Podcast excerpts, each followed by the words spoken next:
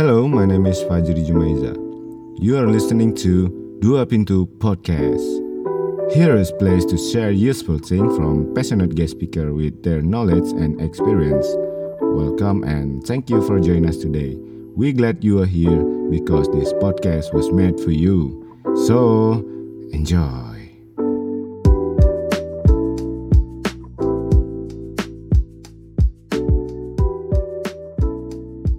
Welcome back to Dua Pintu Podcast. Bersama saya Fajri. Hari ini kita kedatangan tamu. True definition of woman with Yes. full passion and independent.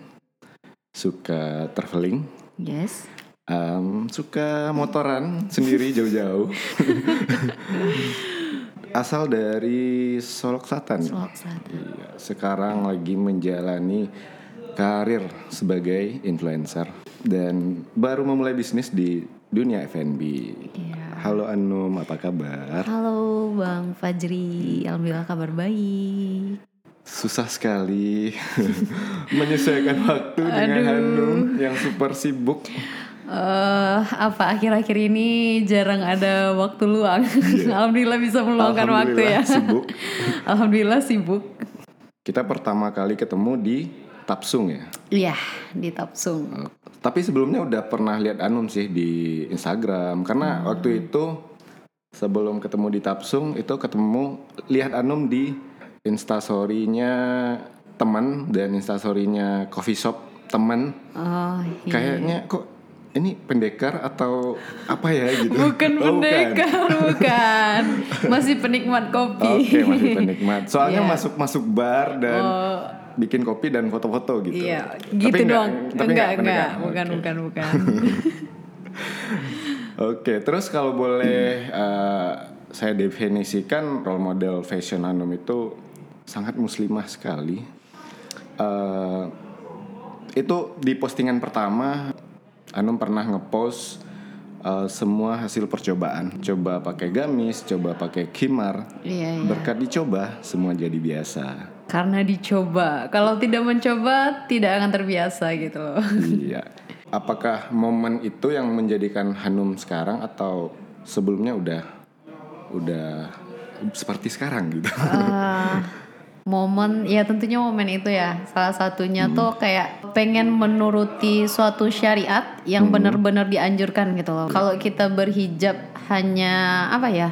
hanya sekedar membungkus itu buat apa gitu? Tanggung rasanya tanggung. Ya udah syariatnya seperti apa aturannya seperti seperti apa ya udah turutin kayak apa yang dianjurkan. Itu aja sebenarnya gitu. Lebih apa ya eh, pengen fashionable tapi dengan yang syar eh, syar'inya Syar'i, dengan eh, aturan tertentunya gitu loh bang. Iya. berpakaian layaknya wanita seperti apa sih? Boleh nggak sih wanita menggunakan pakaian yang seperti ini seperti ini? Ya Num lebih ke memilah-milah gaya pakaian tersebut. Tapi nggak gaya secara style nggak ketinggalan tidak gitu. tetap fashionable dong gitu. Oke, terus trigger eh, Hanum menjadi sekarang apa sih gitu? Apa yang nge-trigger gitu? sebenarnya kalau trigger gitu kayak Hanum itu lebih menekankan kepada diri Hanum untuk terus berbuat lebih baik setiap hari gitu loh bang jadi Oke.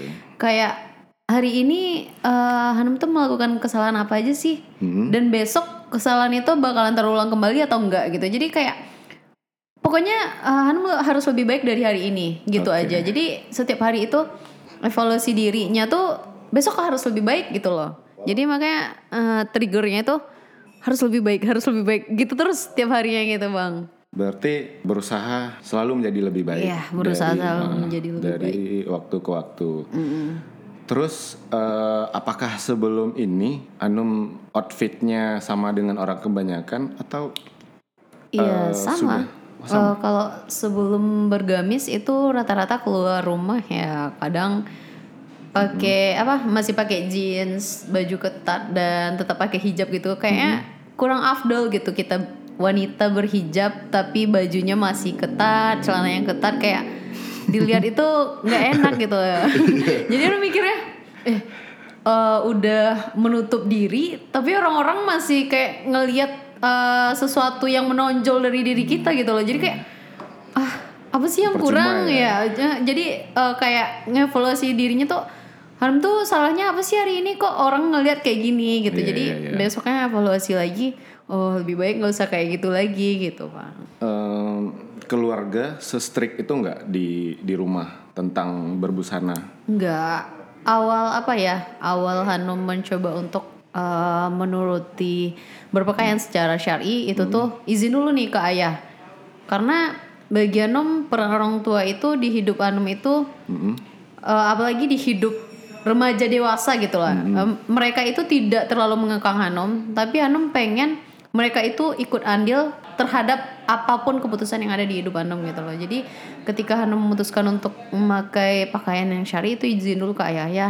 Kalau Hanum gini gimana gitu kan. Terus kayak orang tua itu support, supportnya itu dalam bentuk ya udah kalau kamu pengen kayak gitu bakalan diseriusin nggak gitu bakalan istiqomah nggak dengan pilihan kamu gitu jangan sampai ketika kamu memutuskan suatu hal kamu berhenti untuk eh, memutuskan suatu hal tersebut ya jadi aib buat diri kamu gitu loh. Jadi ayah cuma kayak support ya udah itu pilihan yang bagus gitu kata ayah kan.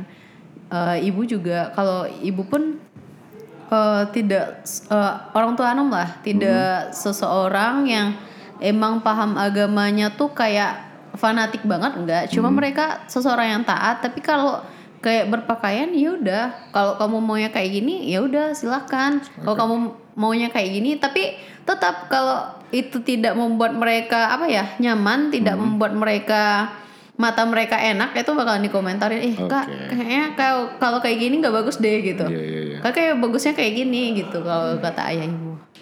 Oh manggilnya kakak. Iya kalau Kak Anum sendiri manggilnya kakak. Ada ada Ade. Ade. Iya. Berapa berapa saudara sih? Anum? Tiga orang saudara. Anum sendiri cewek. Anum sendiri cewek. Berarti Ada adiknya abang, ada adek. Oh ada abang ada Iya. adik. Eh, kalau boleh tahu nih, ini semua by prepare kah atau by moment atau ya boleh dibilang dapat hidayah seperti orang kebanyakan dapat hidayah dulu baru memperbaiki eh, apa ya istilahnya eh, berbusananya gitu. Kalau Anum tuh lebih ke teguran gitu kayak teguran berbusana itu eh, karena melihat sekitar ya. Hmm. eh apalagi Hanum itu orang yang peka terhadap kejiwaan orang lain gitu. Apa yang orang pikirkan tentang diri kita itu Hanum agak overthinking gitu bang. Overthinking. Jadi kayak eh, lirikan mata orang itu Hanum ngerti dan segala macam gitu. Jadi kayak nggak pun pribadi Hanum ketika Hanum pergi sama teman yang berbusana tidak selayaknya muslimah lah misalnya kan, itu Hanum kayak eh kok cowok tadi ngeliat lo kayak gitu ya? Gitu. Jadi kayak langsung peka gitu overthinkingnya berlebihan. Jadi kayak teguran berkali-kali ketika keluar dengan pandangan orang yang eh, apa ya panjang gitu. Pandangannya panjang ngelihatnya panjang. Jadi kayak langsung berpikir yang salah itu bukan di mereka gitu. Yang salahnya tuh di diri Hanum sendiri. Ya yang pantas diperbaiki itu Hanum. Nggak nggak perlu mah- marahin orang yang ngelihat gitu loh. Kita yang salah kenapa orang yang disalahin? Gitu aja sih sebenarnya eh, apa ya bentuk dari Hanum menyalahkan diri Hanum sendiri gitu loh bang. Jadi setelah beberapa lama pikir berpikir tentang berbusana lah gitu kan jadi ya udah deh sebaiknya nggak usah kayak gitulah gitu. Tapi setelah diperbarui lagi ternyata emang yang salah itu adalah diri Hanum sendiri ngapain dulunya berpakaian kayak gitu kalau kayak sekarang kayak ketemu orang itu lebih apa ya orang itu lebih segan lebih Segan, eh, menghargai. Iya menghargai kayak eh, misalnya ketemu orang yang jahat pun kayak preman pun malahan kalau ketemu dia bilang assalamualaikum katanya gitu jadi kayak eh kayak gini ya dijaga banget Iya. gitu loh bang eh, eh seru ya ternyata Iya. gitu loh First impression orang udah bagus. iya gitu. bagus enak sebenarnya baik gitu, Mm. Terus katanya Hanum pernah mengalami eh dihadapi dengan eh, situasi di mana memilih sebuah pilihan yang itu boleh dibilang sulit untuk eh, hidup. Eh, Katanya Hanum pernah menolak sebuah tawaran bagus dan itu mungkin jadi stepping stone buat karir Hanum Oh. ke depannya eh, main di sebuah film nasional. oh iya iya Judulnya kalau kalau nggak salah pernah Hanum bilang Siti Nurbaya ya? iya iya Nah, Bisa diceritain nggak gitu? Iya pernah kan eh, casting casting lah eh, casting film sama teman-teman gitu kan. Jadi alhamdulillah di antara ribuan gitu ribuan peserta alhamdulillah Hanum lolos. Tapi di tantangan terakhirnya eh, orang dari apa ya produser filmnya bilang eh, ketika Hanum dipilih untuk main film bersedia nggak itu untuk me- membuka Buka hijab, katanya gitu kan. Awalnya Hanum masih memberikan pilihan ke mereka gitu. Bagaimana kalau pakaiannya agak menutup dan pakai hijab juga, tapi mereka memberikan pilihan juga pakai wig aja gimana gitu katanya kan. Jadi kayak pakai wig pandangan orang tetap Hanum yang Iya, buka hijab buka hijab, gitu. Ya memang sih nggak aurat Anma yang kebuka dan segala macam kayak lehernya nanti ditutupin, tar rambutnya diganti. Ya pandangan orang gimana gitu kan. Jadi kayaknya enggak deh. Maksudnya Hanum tuh tidak mau ambil resiko sebenarnya kayak Iya. kalaupun Hanum terima tawarannya walaupun aurat Hanum yang eh, tidak dipertontonkan ke orang lain gitu, tapi di sisi lainnya pikiran orangnya gimana gitu? Pikiran orang pasti ini Hanum yang nggak pakai hijab gitu. Yang dipertontonkan sama orang rame tetap Hanum gitu loh Bang. jadi secara tidak langsung ya udah. Hanum tolak tawaran tersebut walaupun emang batu loncatan sebenarnya untuk lebih maju ke depan. Ya udah deh daripada komitmen yang udah berat banget Hanum ambil sebelumnya Hanum patahkan ya udahlah. Hanum tolak aja tawaran tersebut gitu itu bang. udah berapa tahun setelah komit dengan diri sendiri, kemudian dapat eh, kesempatan buat main di film Siti, Siti Nurbaya. Ber- berapa tahun ya? Castingnya tuh satu tahun setelah Hanum komit dan kembali dihubungi lagi kami di tahun kemarin kalau nggak salah. Tahun kemarin. Iya. Kalau misalnya Hanum belum mungkin belum berkomitmen nih dengan Hmm. diri sendiri dan kebetulan dapat tawaran, kesempatan, gimana? Iya, Itu bisa jadi, Bisa jadi. bisa jadi karena tawarannya lumayan besar gitu kan. Tapi karena tantangannya pilihannya tuh berhijab atau enggak, ya udah deh, nggak usah lah gitu. Walaupun ada solusi yang dikasih seperti pakai wig, ya tapi ya sama aja. Sama Orang aja. bakalan ngelihat Hanum, ya Hanum yang nggak pakai hijab gitu. Mindsetnya orang-orang gitu loh bang. Terus gimana perasaannya, perasaan Hanum dengan keputusan itu? Awalnya tuh sempet kayak ngerasa, ih kok gak mau sih gitu maksudnya. Pastilah ya manusiawi. Iya ya. manusiawinya tuh mikir, eh ini tawaran besar loh, udah berjuang juga kan. Pas udah di titik akhir malah dikasih pilihan yang berat gitu. Jadi kayak, yaudah deh, rela ikhlas aja gitu. Semoga ke depannya ada yang lebih lah dari itu. Kalau Anum menolak sesuatu itu demi kebaikan, semoga lah ada yang Ada lebih dari lain itu. yang akan Iya. datang. Heeh. Bicara personal branding nih, eh, kapan sih Hanum memulai membangun personal branding? Kapan memulai? eh, mulai mungkin mulai diseriusin gitu? nggak pernah serius-serius sampai serius, sekarang. sampai Jadi Hanum itu orangnya itu yang sampai sekarang itu yang Hanum membuat penyesalan terbesar dalam diri Hanum adalah ketika Hmm. Hanum tidak pernah menseriusi satu hal apa pun yang Hanum jalani gitu loh. Misal kayak traveling itu tidak pernah Hanum seriusi. Kayak di dunia bisnis sampai sekarang pun belum terseriusi gitu loh bang. Apa pun kayak menjadi penulis juga pernah Hanum coba sampai sekarang tidak pernah terseriusi. Bukunya belum jadi. belum jadi-jadi. Makanya gitu tidak pernah terseriusi sampai sekarang. Tapi berniat memfokuskan gitu. Ada niat, cuma kayak apa ya? Hanum orang yang gampang bosan di satu hal. Iya. Jadi ketika ada sesuatu hal yang apa ya, yang membuat Hanum berulang kali melakukan, Hanum pengen melakukan hal lain untuk mengimbangi hal tersebut. Jadinya tidak serius-serius, tidak terfokus dalam satu hal. Berarti passion seorang Hanum adalah mencoba sesuatu yang baru. Banyak hal intinya sesuatu yang baru, coba banyak hal. Iya. Tapi yang paling dominan tetap di ya di sosial media Iya. sebagai influence gitu. Influence. Kenapa milih influencer gitu? Karena bagi Hanum itu yang pertama itu sebelum Hanum menjadi role model untuk orang lain, Hanum pengen jadi role model yang terbaik untuk diri Hanum sendiri. Karena apa yang ada di sosial media itu belum tentu menjadi representasi apa yang Hanum alami sehari-hari gitu loh, Bang. Karena di sosial media tentu kita menyajikan atau membagikan sesuatu hal yang baik-baik. Benar. Jadi Hanum pengen menjadi role model Hanum yang dipostingan gitu loh bang.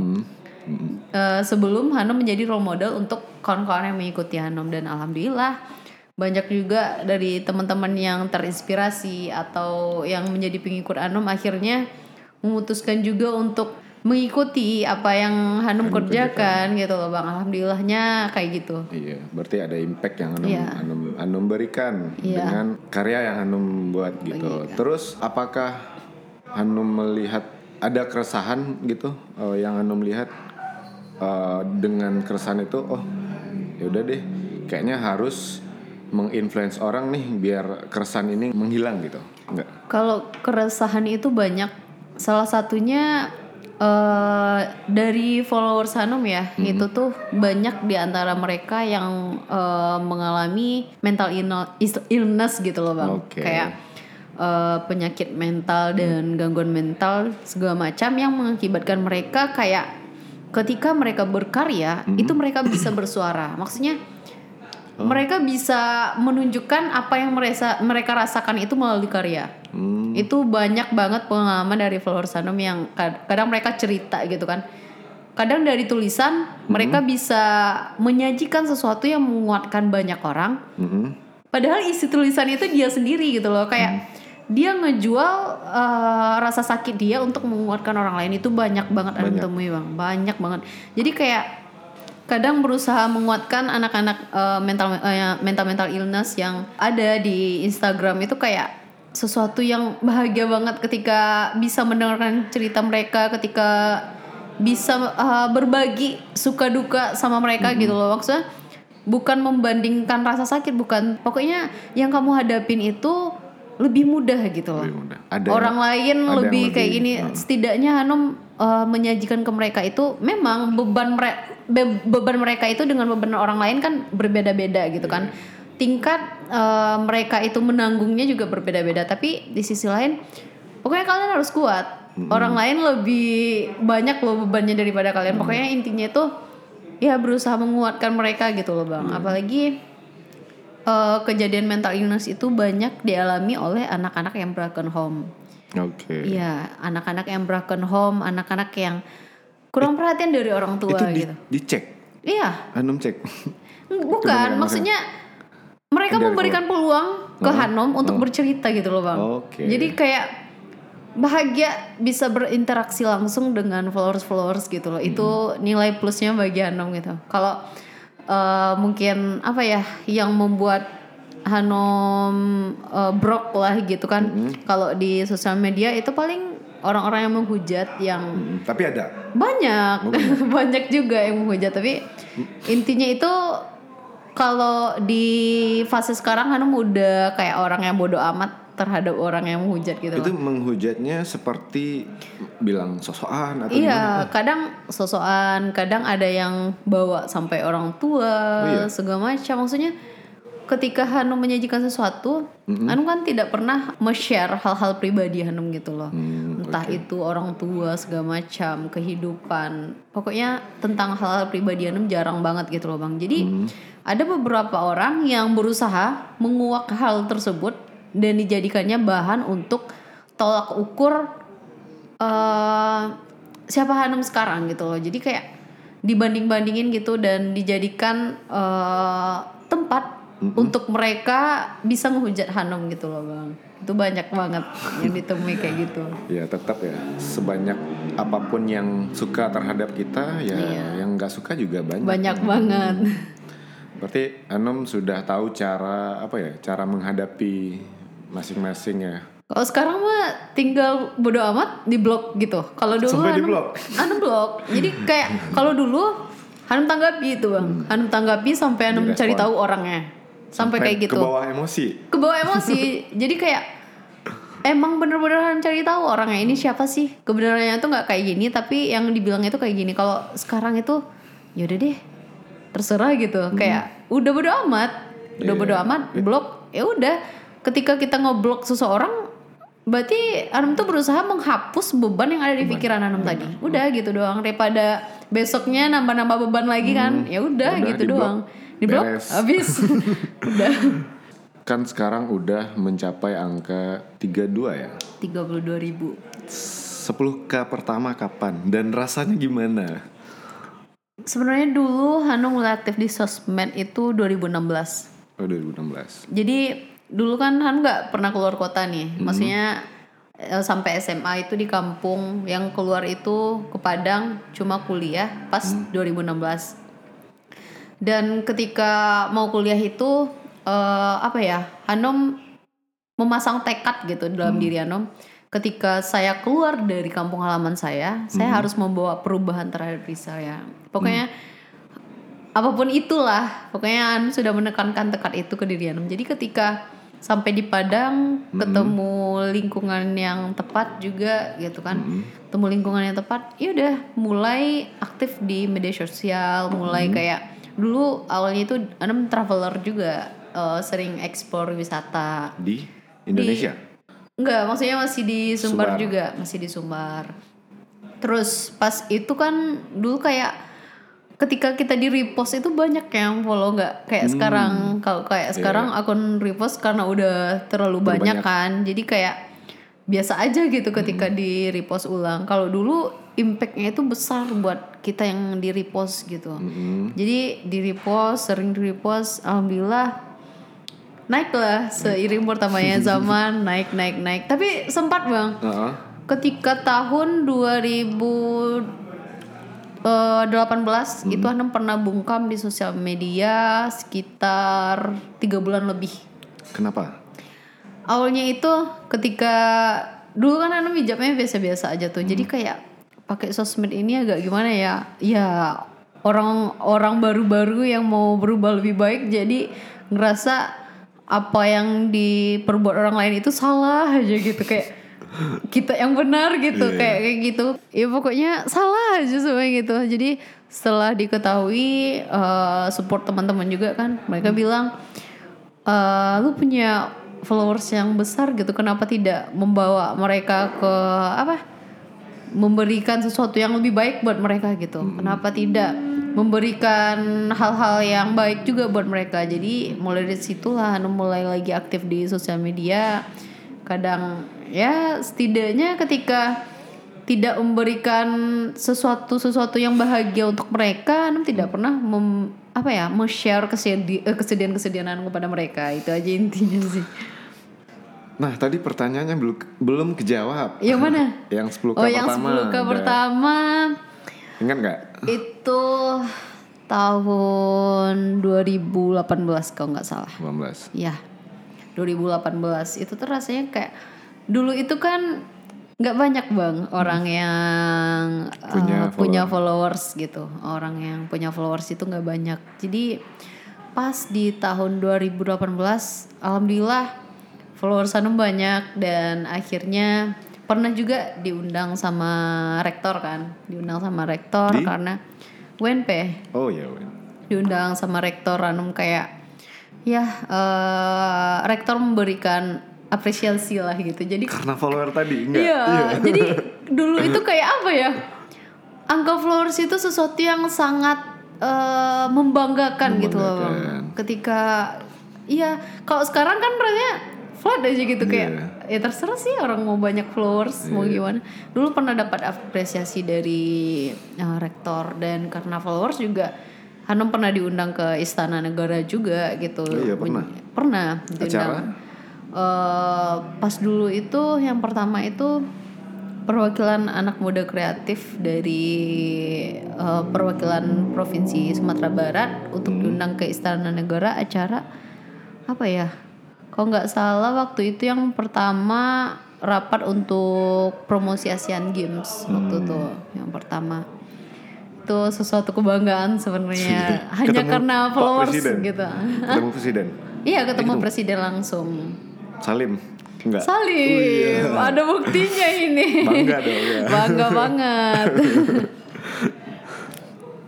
Kalau nggak salah Hanum juga pernah KKN, iya di luar.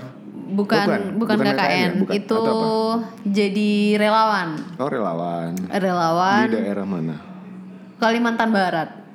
Kalau eh, bercerita tentang relawan itu sebenarnya kayak Hanum kuliah jadi ketika kuliah itu eh, selama di kampus itu Hanum tidak aktif di kegiatan apa pun di kampus emang Organisasi apa pun. tidak ada aktif satupun organisasi di kampus. Jadi kayak apa ya? Hanum pengen kuliah itu dapetin pengalaman yang baru aja gitu. Jadi coba-coba daftar di kegiatan-kegiatan relawan yang ada di luar daerah gitu. Alhamdulillah lolos bang.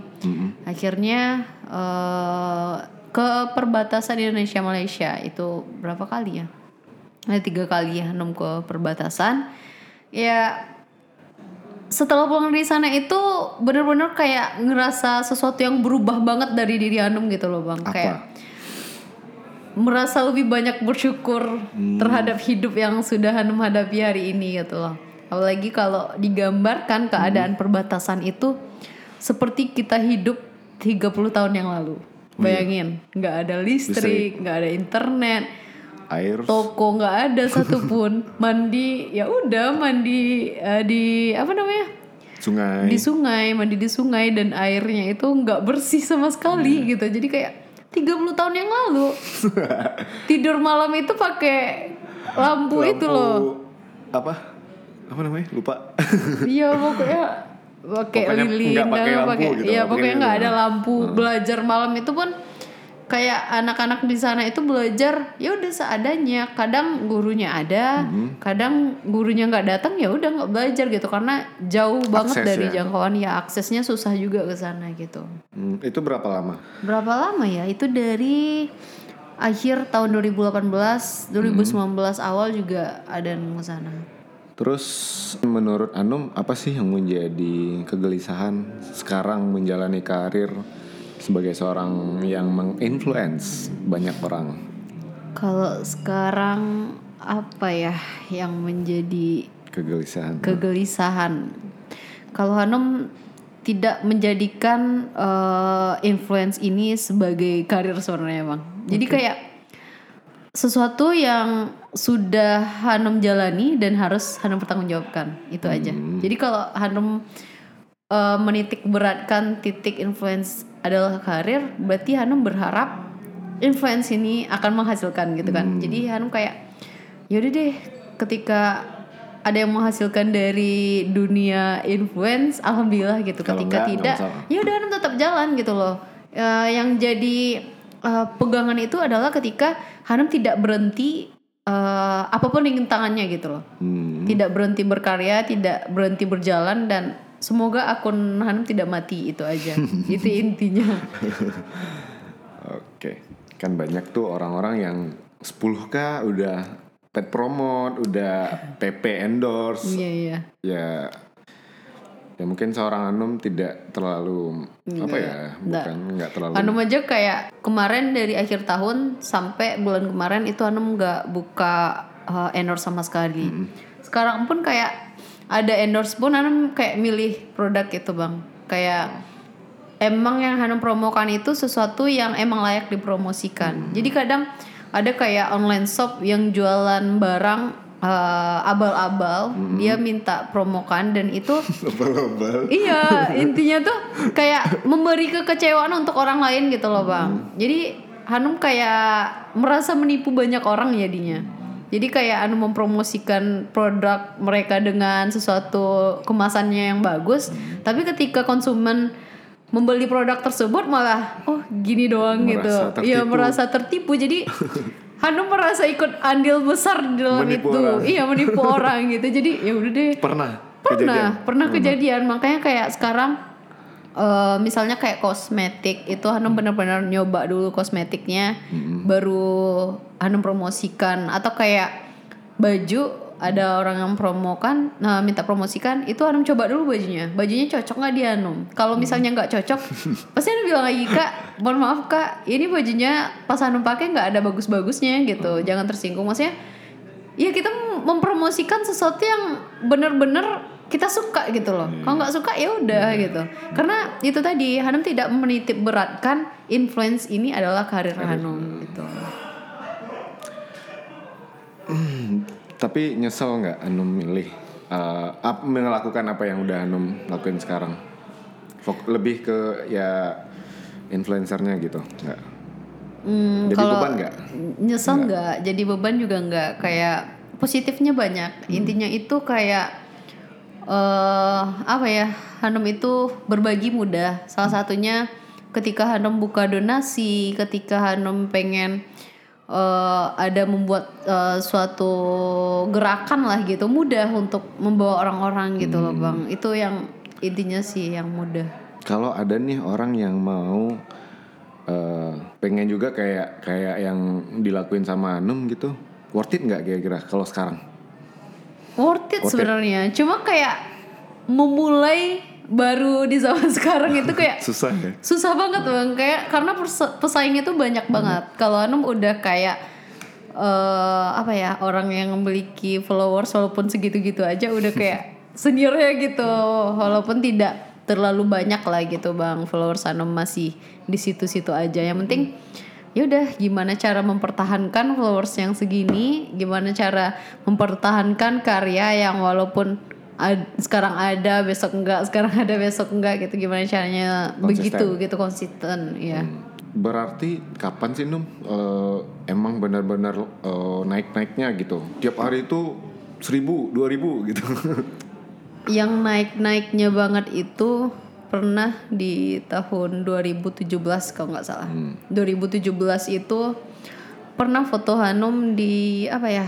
Di Permindo itu di bawah payung-payung itu pernah bener-bener eh, apa ya? viral gitu foto Hanum itu. Jadi kayak orangnya tuh mandang eh perasaan kemarin lewat sini tapi kok biasa aja gitu pas di fotonya bagus. Jadi itu bener-bener viral yang ya Hanum dikejar sama wartawan mana aja gitu sampai iya sampai beberapa koran lah masuk juga di beberapa koran. Sampai di sosial media pun angka followers Hanum meningkat lah gara-gara foto itu gitu bang. Itu karena momen apa? cuma foto-foto doang. Tapi tapi kayak beda aja gitu eh yang terlihat di foto itu dengan sesuatu yang aslinya itu orang tidak sadar sebenarnya di sana itu fotonya bagus. Hmm. tapi ketika Hanum foto di sana jadi rame yang foto di sana gitu. Sebelumnya nggak sadar eh kemarin perasaan aku lihat sini deh tapi kok nggak kepikiran ya? Gitu. Eh, hampir kayak kayak gitu bang. Oh berarti bukan karena sesuatu yang apa ya, yang informatif yang Ainum share, cuman Enggak. cuman dari foto. cuma dari foto doang. Itu yang naikin followers banget dulu Eh, misalnya nih kalau eh, Hanum tidak mem- tidak memilih eh, jalur yang Hanum pilih sekarang, kira-kira seorang Mei Hanum itu seperti apa sih sekarang gitu? Bayang nggak? So overthinkingnya Hanum nih ya bang. Kayak mikir kan kalau Hanum gak memilih jalan yang sekarang Ya mungkin akun Hanum bakalan lebih besar Cuma lebih memiliki ba- lebih banyak dampak positifnya buat Hanum gitu loh bang Jadi kayak lebih banyak lagi yang menghujat Karena eh, yang pertama itu penampilan kita di Instagram kan dilihat oleh banyak mata gitu Kalau sekarang paling Oh, alhamdulillah pakaian lumayan tertutup. Jadi kayak orang melihat mungkin eh, dari apa yang Hanum kenakan mungkin gamisnya bagus kak. Paling kayak gitu kan. Kalau misalnya Hanum yang dulu tampil di Instagram itu pikiran lelaki entah ke mana-mana gitu. Kita nggak pernah tahu gitu kan. Jadi kayak bersyukur alhamdulillah deh milih jalan sekarang walaupun ya stuck di situ-situ aja. Yang penting eh, maksudnya itu kita bisa membawa sesuatu yang lebih baik untuk diri kita gitu loh bang maksudnya ketika orang tidak mengidolakan kita dengan sesuatu yang mereka mau gitu tapi kita bisa berjalan dengan sesuatu yang kita inginkan itu bagian nilai plus gitu bang Kan Hanum sekarang lagi memulai eh, menjalani sebuah bisnis. Eh, apa namanya Num? sekarang baru baru banget ya Namanya apa? Mokalino Mokalino. Cafe Itu jualan fokusnya jualan apa gitu? Sebenarnya kopi juga. Kopi juga. Ya sama kayak Doin tuh. kopi juga. Iya. Hmm, tapi ada juga sih beberapa makanan. Cuma Hmm. makanan cuma pengiring doang, nggak terlalu difokusin di makanan. Itu di di Taplau. apa nih hal positif atau keuntungan dari Hanum yang eh, sebelumnya seorang yang meng- influencer ketika memulai membuka usaha ada impact nggak atau ada ada ada pengaruhnya nggak gitu Pengaruhnya alhamdulillah eh, salah satunya itu karena Hanum bergerak di sosial media tentunya alhamdulillah punya banyak teman gitu kan Bang. Jadi kayak positifnya itu ketika Hanum mempromosikan sesuatu teman-teman datang rame alhamdulillah gitu kan. Tapi negatifnya ada nih Bang. Negatifnya ketika Hanum tidak berada di kafe tersebut, ya teman-teman kayak Hanum di mana? Hanum di rumah. Oh yaudah deh, nggak jadi, jadi. gitu. kayak ih kalian itu mampir cuma karena ada Hanum ya gitu. Coba deh sekali-kali mampir itu bener-bener kayak pengen nikmatin kopinya gitu. Eh, saya pengen nikmatin kopi Hanum gitu. Pengennya kayak gitu. nggak ada, belum ada yang kayak gitu. Jadi kayak mampir karena ada Hanum doang, Bang. Jadi t- eh, teman-teman di kafe juga bilang kan, gimana sih cara normalin kedai ini ketika Hanum nggak ada di sini gitu katanya. Susah sebenarnya itu jadi nilainya. udah kayak eh, apa ya semacam base campnya Hanum dengan Iya. follower Iya, follower sama teman-teman juga. ya ya efek negatifnya ya apa ya semacam ketika Hanum nggak ada di di kafe ya agak turun agak gitu. turun. jadi Tapi turunnya tuh agak lumayan, Lumayan. gitu. Jadi kayak kalau Hanum di sana tuh paling ya ngobrol kan sama teman-teman. Jadi kalau nggak ada di sana kayak pernah sih mereka nongkrong juga nggak ada di sana kayak mereka ngerasa ih ada yang kurang gitu katanya kan. Jadi iya mau nggak mau harus ada tiap hari di sana. itu mereka nyari dan selalu ngobrol sama Hanum atau Iya. mereka cuma nyari yang penting lihat Hanum udah gitu nyari emang ngobrol emang ngobrol apalagi akhir-akhir ini seperti yang ceritakan kemarin Hanum agak cepat pulang gitu kan. Jadi mau nggak mau ya kalau teman-teman nongkrong Hanum harus eh, ninggalin mereka yang stay di sana. Jadi kayak ngerasa ih kalau Hanum pulang duluan nggak apa-apa kan. Jadi ngerasa itu tempat tongkrongan punya kita kita yang duluan pulang dari tongkrongan gitu kayak ngerasa nggak enak. Tapi ya Sama- harus gimana gitu kan. Jadi itu sih negatifnya sebenarnya. Tapi alhamdulillah banyak positifnya juga. Kalau misalnya lagi jenuh-jenuhnya gitu kan nggak mungkin kan Hanum selalu halo selamat siang gitu. Atau ya dengan dengan apa ya dengan bawaan yang happy nggak mungkin kan. Iya So- enggak juga sih. Sebenarnya banyak sih kayak menghadapi customer itu apa pun masalah kita kita ter- harus terlihat bahagia gitu kan. Jadi ada eh, beberapa waktunya Hanum yang benar-benar tidak bisa diganggu gitu kayak mood lagi anjlok banget. Itu ada ruangan di bawah khusus Hanum buat ruangan di bawah tanah itu buat Hanum ketika Hanum udah masuk ruangan itu tidak ada satu orang pun yang berani manggil Bang jadi kayak kalau Hanum udah di sini jangan diganggu gitu. Pengen emang me time-nya Hanum itu ketika nggak ada satupun orang gitu. Hmm, jadi ketika itulah eh, berusaha apa ya eh mengembalikan mood, mengembalikan emosi yang udah campur aduk gitu. Di bawah itulah. Jadi ketika anu udah baikan, naik ke atas, nanti ada aja teman gitu ngobrol, bahagia lagi. Gampang sih sebenarnya. iya cuman butuh spend waktu beberapa menit Iya. Hmm. Cuma butuh space waktu beberapa menit lah, tapi jangan diganggu sama sekali gitu. Kayak gitu dong. selain di situ selain yang di bawah tempat rahasia itu. Itu rahasia itu. keluar nggak gitu misalnya? Keluar ada, cuma kalau emang eh, mood lagi jelek jelek jeleknya itu me time-nya Hanum keluar sendiri juga kayak kalau males jauh-jauh itu kayak keluar dulu dari kafe itu Hanum keluar nikmati sunset itu bang. Duduk di tepi sendiri itu kayak eh, bener-bener infus banget bagi Hanum gitu kayak mandangin duduk udah balik lagi moodnya balik ke kedai dengan suasana yang berbeda gitu loh. Itu aja sih sebenarnya. Apa nih planning Hanum? Ya kalau boleh share. Planning jangka panjang boleh jangka pendek boleh. Eh, jangka pendek aja deh. Pendek. kalau jangka pendek itu alhamdulillah eh, satu persatu list udah tercapai. Salah satunya Hanum punya mimpi dulu waktu kuliah ketika Hanum belum bisa bekerja, Hanum bisa mempekerjakan orang dan alhamdulillah itu sudah tercapai. Dan ketika Hanum sudah berada di zona nyaman itu benar-benar Hanum kayak pengen keliling gitu, keliling dunia malahan bang. Itu list-listan dalam waktu dekat makanya kayak sekarang udah coba sih yang dekat-dekat aja dulu. Hanum pengen menakluki semua gunung yang ada di Indonesia dulu gitu. Jadi beberapa waktu ini alhamdulillah tercapai.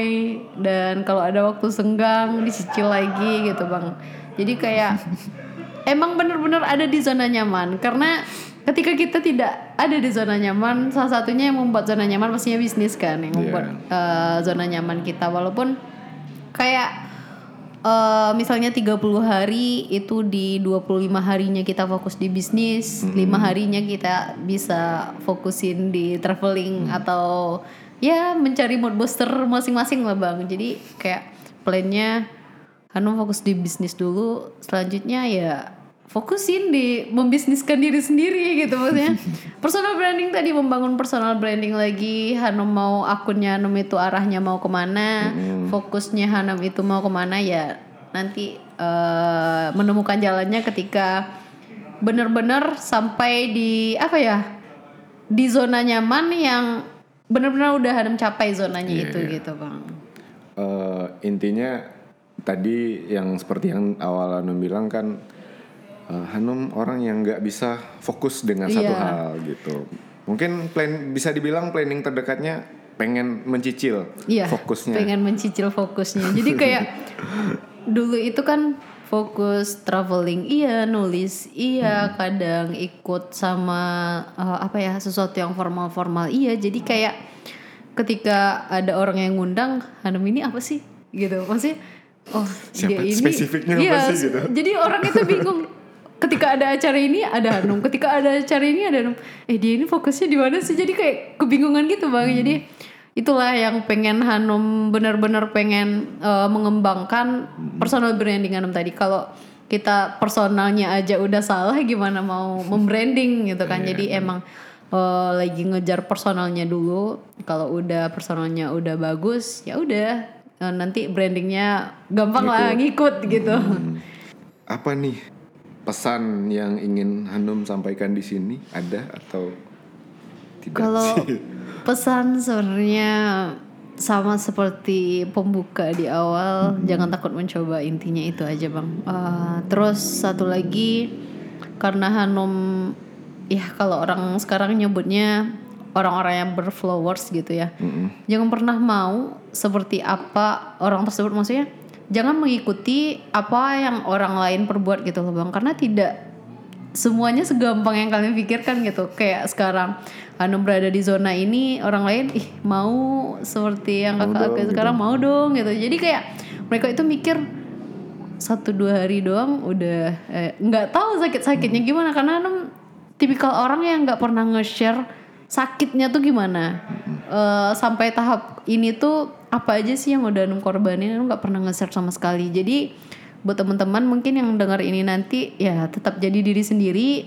Apa pun karyamu apa pun bakatmu semoga tidak kayak Hanum yang random persons. Jadinya kayak oh Sangat sih random. random banget gitu. Jadi kalian itu sebelum mengembangkan bakatnya itu cari jati diri dulu. Jangan eh, jati dirinya diabaikan dulu baru dikembangkan. Jangan kayak gitu. Nanti kayak apa ya setelah dewasa bakalan brundal sendiri jadinya kan bingung mau ke mana arahnya gitu. Iya, iya. itu aja sih intinya. Terus satu lagi eh, pokoknya jangan pernah berhenti berbuat baik. Gitu. Kalau ada yang mau nanya tentang Hanum, boleh. boleh di follow. instagramnya di @mehanumsahel Kalau mau ngopi ke coffee shopnya Hanum bisa di Mokalino Cafe di Taplau. di Taplau jangan lupa mampir Iya. Oke, terima kasih Hanum sudah meluangkan waktunya. Semoga next time kita bisa ngobrol lagi. amin Akhirnya kita pamit. Saya Fajri. dan saya Mehanum Sahef See you next episode.